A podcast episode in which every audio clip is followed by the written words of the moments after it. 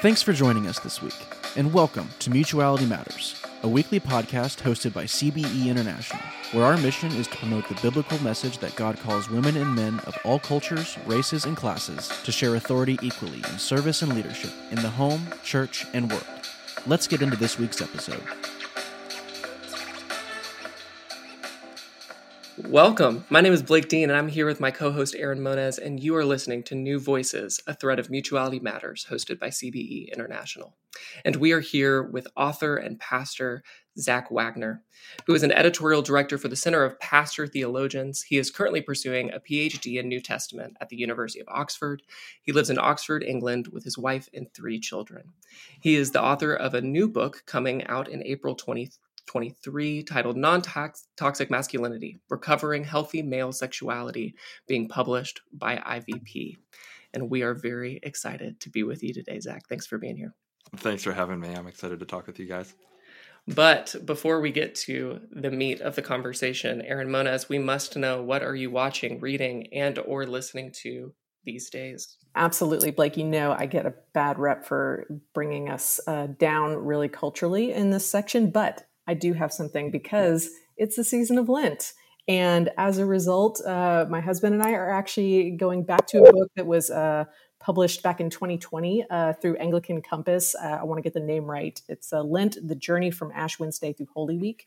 And it's contributions by a bunch of different Anglicans. And we've been reading that together as part of our Lenten practice. So take that. I'm actually into something that is valuable to our listeners at this point. But, you know, there's always an opportunity. There's always an opportunity to swing us the other way. So Blake Dean, what are you watching or reading or listening to? Again, I'm sorry. I'm doing something actually a little highbrow. I'm reading The Tempest right now during Lent with my brother. Of course. So I'm very excited about that. Wow. I should never be shocked at this point. I really shouldn't. I know. I'm sorry. Yeah. I'm really sorry. Zach, what are you watching, reading, or listening to? Yeah, I pick one. Is that what it is? That's kind of, or two or three. Oh, no rules. Well, I can rapid fire it. I saw on Twitter, I think it was yesterday, that it's like the 20th anniversary of The Beautiful Letdown by Switchfoot, which I couldn't believe. Yeah. So that was crazy. And I was like, I haven't listened to that album in a while, and got all the junior high feels going through that one, which was a lot of fun. And then reading earlier today, I mean, I'm always reading a lot because I'm working on a PhD. I was reading Seneca's De Beneficiis, or On Benefits or On Gifts, if you ask John Barclay how to translate charis and all sorts of boring things that I won't get super into. They're actually not boring. They just might be boring to some people listening. So that's a Latin treatise on gift giving in the ancient world, which is part of my research. And then last thing I watched was a rerun of West Wing. My wife Shelby and I are actually doing our first watch through. And we're about midway through season 2 and really liking it a lot. So that's why. Yes. So good. Aaron and I are on our third watch through, and we're in the middle of season 4. Okay. I can't wait. I can't wait for you. I'm so excited for you. Oh yeah. West Wing has definitely come up on this show before, for sure. So good. Well, I'm glad we're slotting right in here.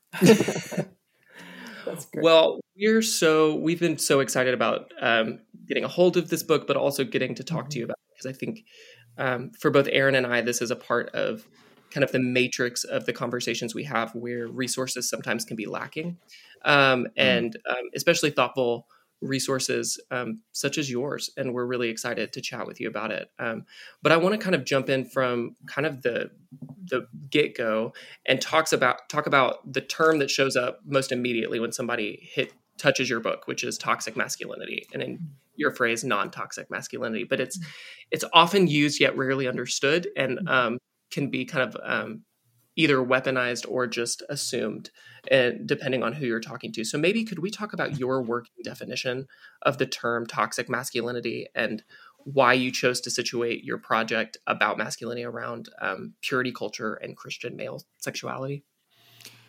Sure. Yeah. I think you're absolutely right that toxic masculinity, I mean, it's a buzzword, and like so many buzzwords, particularly buzzwords around controversial topics, they kind of get, they grow, they like take on a life of their own and they become weaponized and different things like you say. And I think my understanding, very few people, when they say toxic masculinity, are saying that like it's bad to be male or that like men in general are bad. And sometimes I feel like I see the kind of like, you know, conservatives who want to defend masculinity or traditional masculinity speaking as if they think that toxic masculinity, things masculine, like means that masculinity in and of itself is bad. I don't think anyone's arguing that. I think rather what people are arguing, and what I, part of what I want to say in my book, and I'll get to my working definition in a little bit, is that for a variety of kind of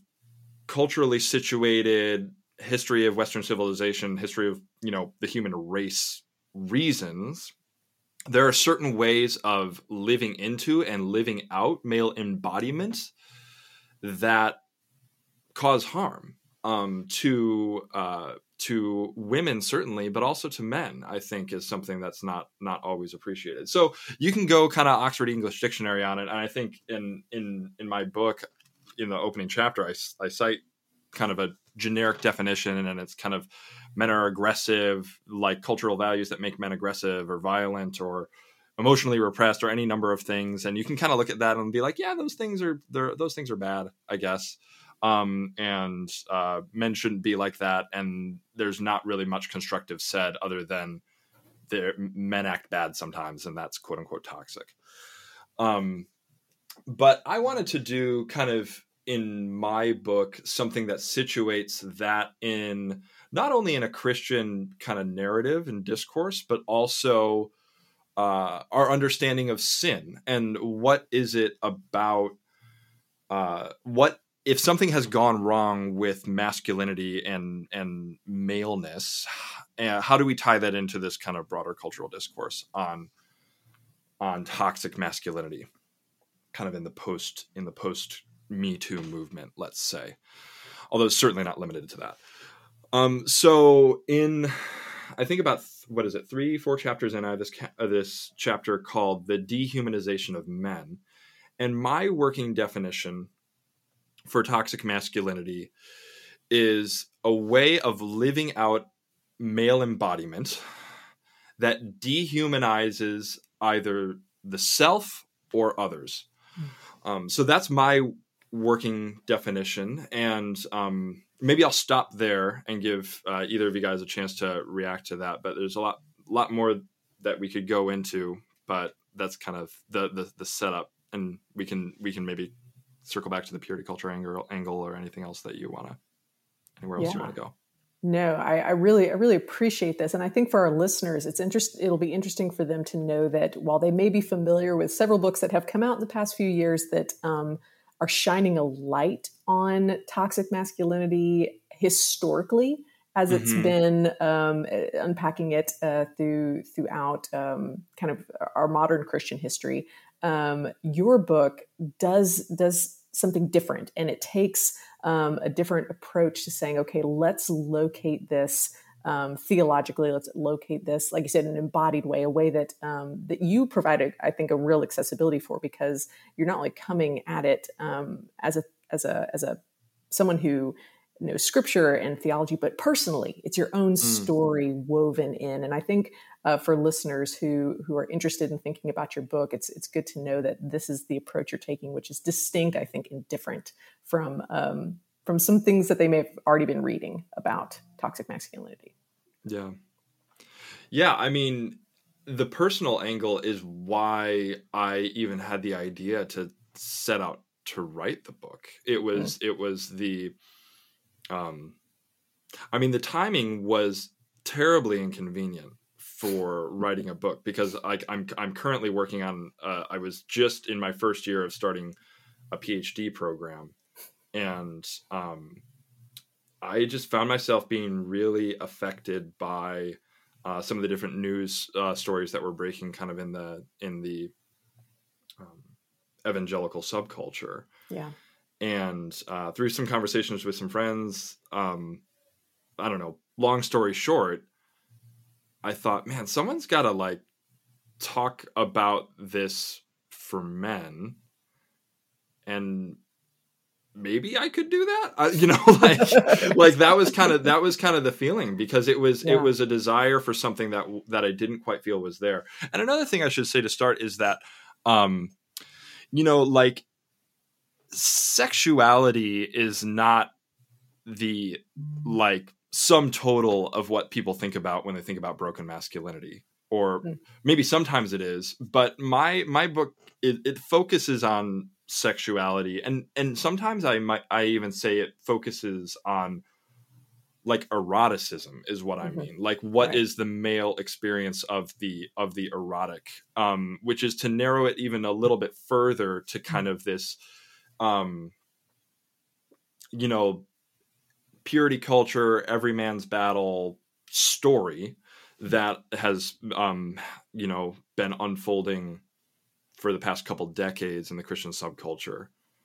Right. Let's talk about purity culture. Cause sure. you jump right in early on in the book, going straight for that sort of framework. Tell our listeners why that's the lead in, why that's important. Yeah. Because and I've been helped by this, it just in some of the books that I've read over the past few years, there's been kind of a movement, maybe the past 6-7 years, coming out of the kind of purity movement that I think started, the history of it you can place in the 90s, and then maybe it peaks in the early aughts or something like that. But it was around before that, and it's also still around in various ways. But kind of post Me Too, and then Church Too, which is this hashtag movement that focused specifically on sexual abuse and abuse of women and also children in Christian contexts, in churches and Christian organizations. And one of the women who kind of helped launch that, Emily Joy Allison, wrote a book called Church Too. That in many ways I feel like I'm indebted to, because she started to connect some of these dots between purity culture and this kind of crisis of abuse that people were starting to see and realize was there in the evangelical subculture. But then there's also other authors that have looked at purity culture from a more academic or historical angle. And the more I thought about that for myself and the way purity culture had formed me, and then just read these books and looked at what was happening around me, I just started connecting more and more dots. And the essence, I think, of it is that purity culture, I think, confirmed and even cultivated a hypersexual vision of what it means to be male. And as many people have said, it kind of placed so much of the burden of sexual quote unquote purity or integrity on women in Christian contexts, and kind of painted this picture of men as these out of control sex machines that really can't help it if they're, exposed to sexual temptation or sexual stimulus, and are just, because they're male. And this is the line from Every Man's Battle. It's almost the thesis of Every Man's Battle. Right. It's not like it's something that shows up and then they move on. That part of what it means to be male is to be kind of helplessly and hopelessly hypersexual in your way of viewing the world.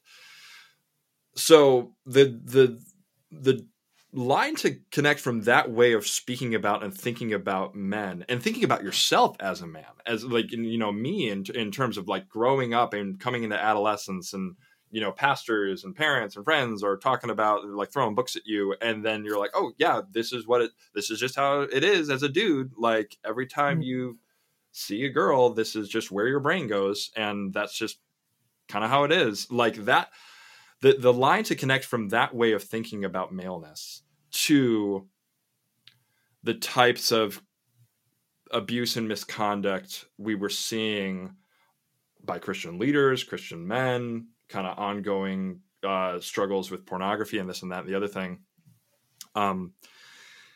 That didn't just seem like those things are both happening. I was starting to feel more and more convinced that there was a certain type of causal relationship between those things. So that's why the framing of purity culture, I think, was the approach that I took. And the last thing I'll say is that, for these half a dozen or more kind of post-purity culture books that have been published in the past few years, almost all of them have been written by women. What about just, we have all these books from men or from women rather, kind of deconstructing, if you want to use that term, purity culture.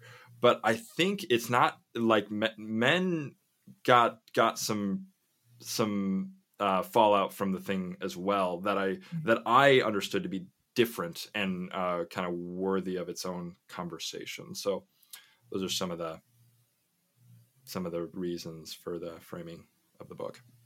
Yeah, that's right. And I'm really excited to get kind of into the weeds a little bit on your book, but first we're going to take a quick break. Enjoying the podcast? Take our survey and help shape the future of Mutuality Matters. Check the show notes below for the link or go to cbe.today/pod survey. Well, so when we, right before we took a break, we were talking about this, like why purity culture was a framework that you wanted to begin with and move towards. And I think number 1, on a personal level, you give so much of your personal life in the narrative of this book, which I really appreciate. And I loved your wife's, I can't remember if it was a preface or an intro, but giving, preface. I think that was really important to say, like, this isn't just the story that's being told from your perspective, but with the consent and the editorial hand of your wife as well, which I thought was really powerful. But I also think on my end, from a personal level, as a male who grew up in a similar subculture, who also began to ask some serious questions about what it meant, not only to be male and female, but what it meant to be male and female in the kingdom of God together in non-sexual contexts. Yes. I think that this book has been, I'm really anxious to give it to some people that I really love, because I think and you brought this up a minute ago, but the kind of linchpin for me is this idea that the problem is not being male, it's having a hypersexualized vision of maleness. And I think that even though, like, I think the three of us could sit here and many of our listeners can sit here and be like, yep, that's it. I think that's still the Minority Report about maleness, is that instead of this being assumed, a hypersexualization being assumed about maleness, that this is actually something that's received, not something inherent. And I think that that's important. And I think something that you kind of hit head on in your work, and I'm really grateful for and appreciative of, and damages not only women, although certainly and profoundly, but also men in the process. And I'm really grateful for your book and your contribution to the conversation. I think it's important. And I'm really grateful for that. Thank you. So, but can we talk a little bit more about this dehumanization of both of the sexes at the same time? Sure, maybe within the framework of purity culture, but not solely, but within that framework, maybe just a hypersexualization of the masculine overall, and kind of talk about that maybe particularly in Christian spaces.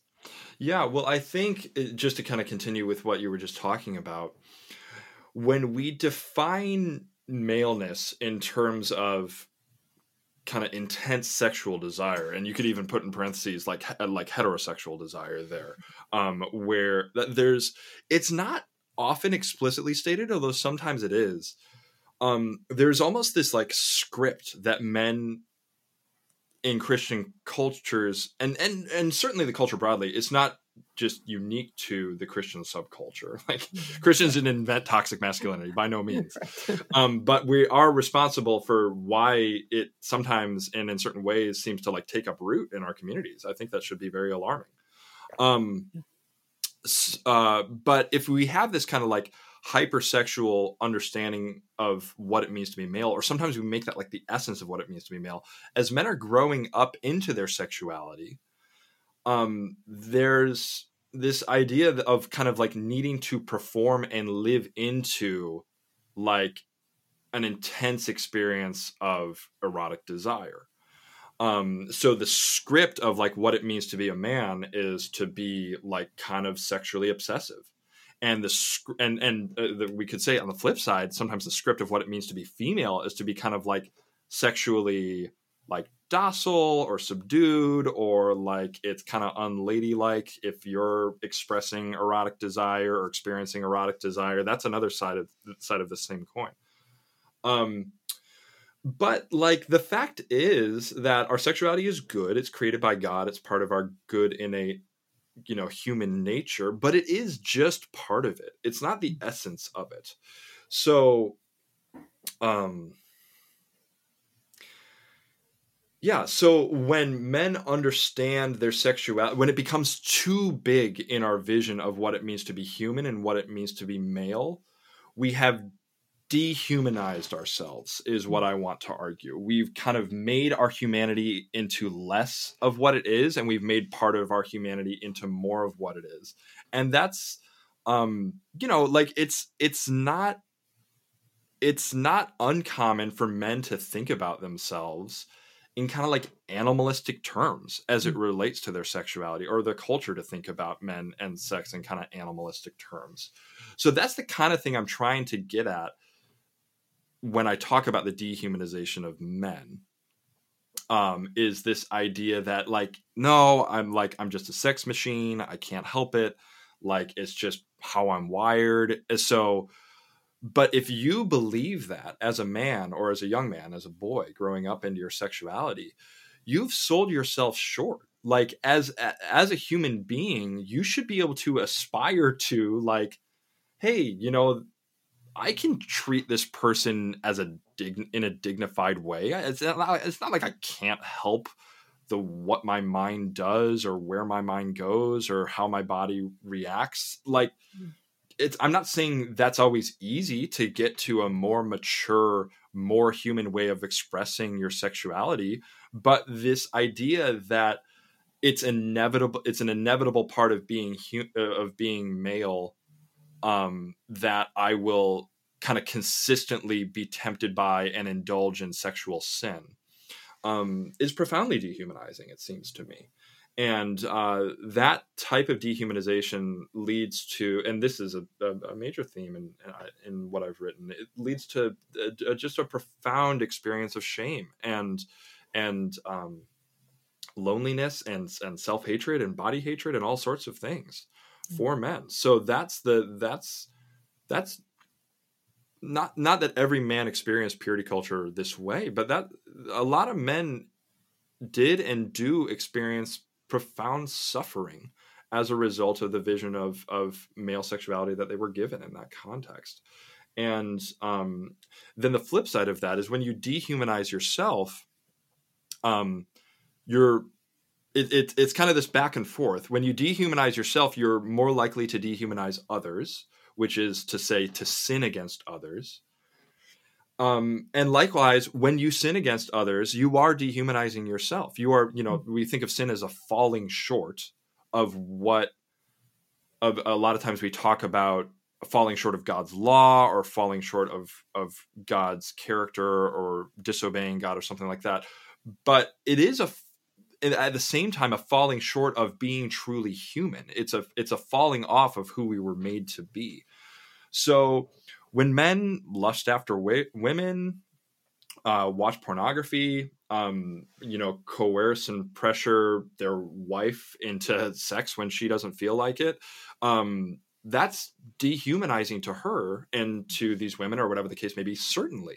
But in so doing, the man is also dehumanizing himself as he falls off of living into the true humanity that he was created to live into, and treating another person as less than their humanity deserves. Yeah. It was, I had a conversation with a friend, this was just months ago. And I was thinking about this when I started reading your book, because he said, I'm reading a lot about toxic masculinity. I'm learning a lot about the way that this is something we should take seriously, something that we should, be thinking about. But as a man, I'm just filled with so much shame. Yeah. And filled with so much, I'm just sort of beaten down by what I'm hearing. And 100%. Something I love about your book and something I want to make sure listeners know is that you diagnose this well. You really come at it, I think, charitably, but directly. But then you offer a new vision, a hope, a sort of theological reorienting for men and how to think and deal with the shame and the things that we're hearing as they affect each person personally. And so I wondered if as we're wrapping up here, if you could just say a few words about, particularly your chapter on Jesus, I thought was just so wonderful and so life-giving, even to me as a female reader. But how your book pivots towards this sort of restorative idea of masculinity. Yeah. Well, the books on sex and masculinity that I read growing up, and it's been a while for some of them. So, but I felt like there was precious little about what like a theological anthropology, like a theology of what it means to be human, what it means to be sexual, but also like very little about like what does the story of Jesus's, incarnation, life, death, and resurrection have to do with all of this, except for because the cross, your sexual sins can be forgiven. Right. Like that's the extent of it. There's kind of this, assumption that like, like it's really weird because there was almost this like, works righteousness-y vibe to it, like work really, really hard to stay pure so that like God and your future spouse will love you. But if you fall off of that, it's cool because like Jesus died for your sins and you can be forgiven and there's another chance or something. And I just have, as I grew up and, got some education and lived some life, got married, all sorts of things. I just found that so profoundly dissatisfying way of understanding how like the redemptive narrative of Scripture relates to our sexuality. So one of the things that I did in writing this is look at Jesus, like you say, and there's a few things we learned from Jesus. I think as it relates to it, how we can renew our vision of male sexuality. First is that our human sexuality, even in its brokenness after the fall, was not so broken that God, the Son, couldn't inhabit it. So whatever dark and gross feelings we might feel about our sexuality, it's still good. And Jesus is a full human being, sexuality and all, like sexual organs and all, like an actual male, with the same kind of bodily experiences that, men listening to this right now experience in their own bodies. And despite that, Jesus never indulged in the dehumanizing of himself or the dehumanizing of others, in spite of his being a sexual person. And, I think a lot of we hear that and we're like, yeah, but he's Jesus. It's easier for Jesus. And I'm not sure if that's right. Hebrews talks about that Jesus being tested in every way as we are, but yet without sin. And we see clear examples of Jesus radically dignifying the women that he speaks to. And, you know, he's a single celibate man, and never once kind of suggested, like, guys, man, it's really tough to not have sex. That's like part of what it means to be a dude. And like, I'm just like really suffering out here. Like, no, he just like lived as a fully alive person in relationships with men and with women and with children. Yeah. So that's one thing I think we learned from Jesus. And then two is, I think the cross shows us not just that our sins can be forgiven, but it shows us that there's a brokenness in us that needs to die. Mm-hmm. There's something about the way that our humanity has been corrupted that needs to be put to death. Mm-hmm. And it's, you know, it's not just about working hard and fighting the battle against sin, you know, every man's battle. What about like, you know, I had a conversation with a colleague of mine where we were talking about these things. Like, what about like every man's crucifixion?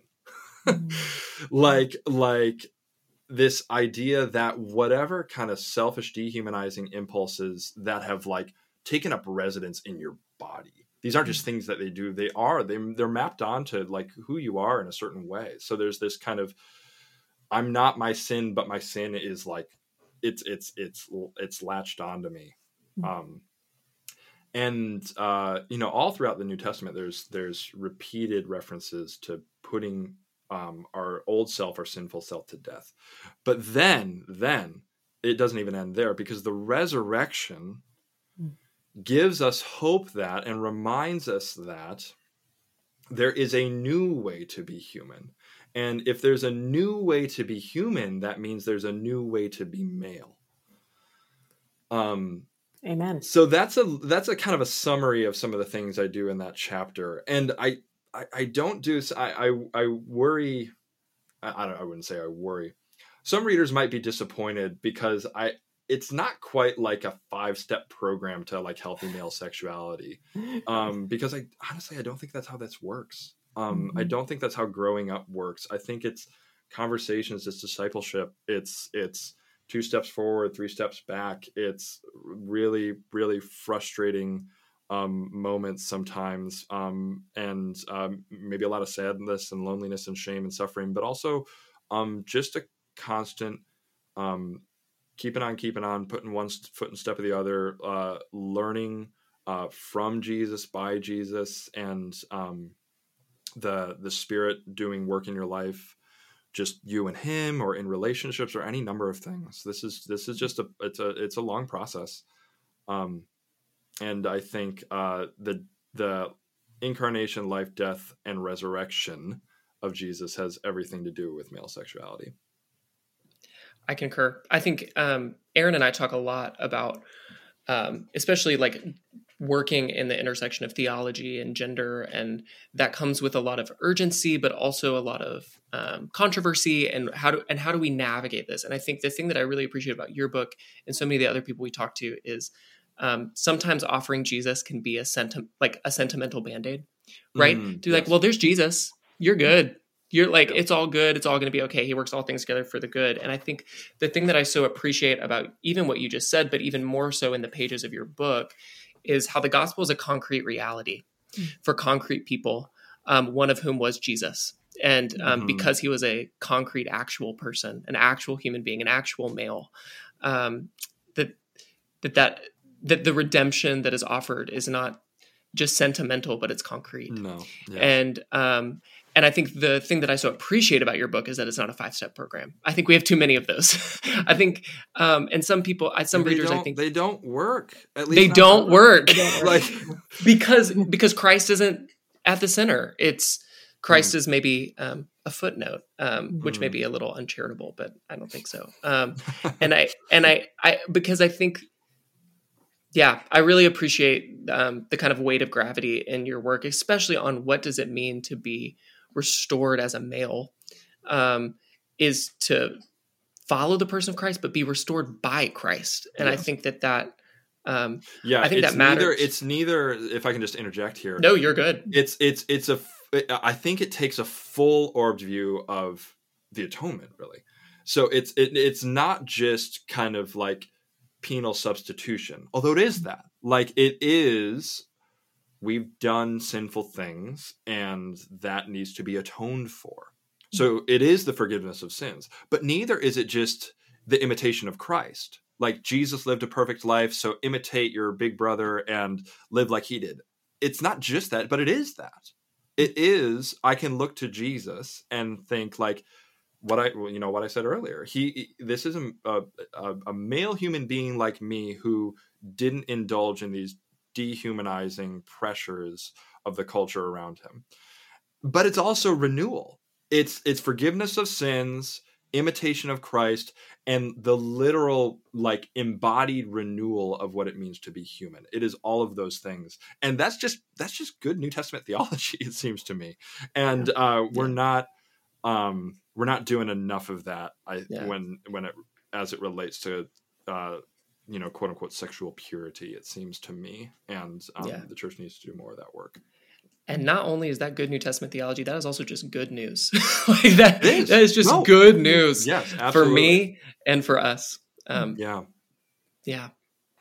you so much, Zach. Aaron, you want to take us out? Yes, we want to make sure everyone knows that Non-Toxic Masculinity, Recovering a Healthy Male Sexuality is coming out in April, and we highly recommend it to you. We'll have links in the show notes. And we just want to thank everyone who listened today. If you enjoyed this episode, be sure to subscribe to the podcast. You can hear weekly from our other co-hosts and other themes that we've developed content on for gender theology, for the gospel empowerment of men and women. And be sure to follow CBE International on social media. You can also go to their website for even more content. Subscribe to their blog, magazine, academic journal, watch videos, and listen to audio of past conferences and events. And you should visit their bookstore, where you can find so many talented authors and subjects that will enrich your faith and equip you to use your God-given talents and leadership and service to the gospel for all, regardless of gender, ethnicity, or class. And we would like to thank Landon, our support tech, and the team at CBE International that make this podcast possible. I'm Erin Moniz with my co-host, Blake Dean. We are Mutuality Matters. Thanks for listening. The opinions expressed in CBE's Mutuality Matters podcast are those of its hosts and guests and do not purport to reflect the opinions or views of CBE International or its members or chapters worldwide. The designations employed in this podcast and the presentation of content therein do not imply the expression of any opinion whatsoever on the part of CBE concerning the legal status of any country, area, or territory, or of its authorities, or concerning the delimitation of its frontiers.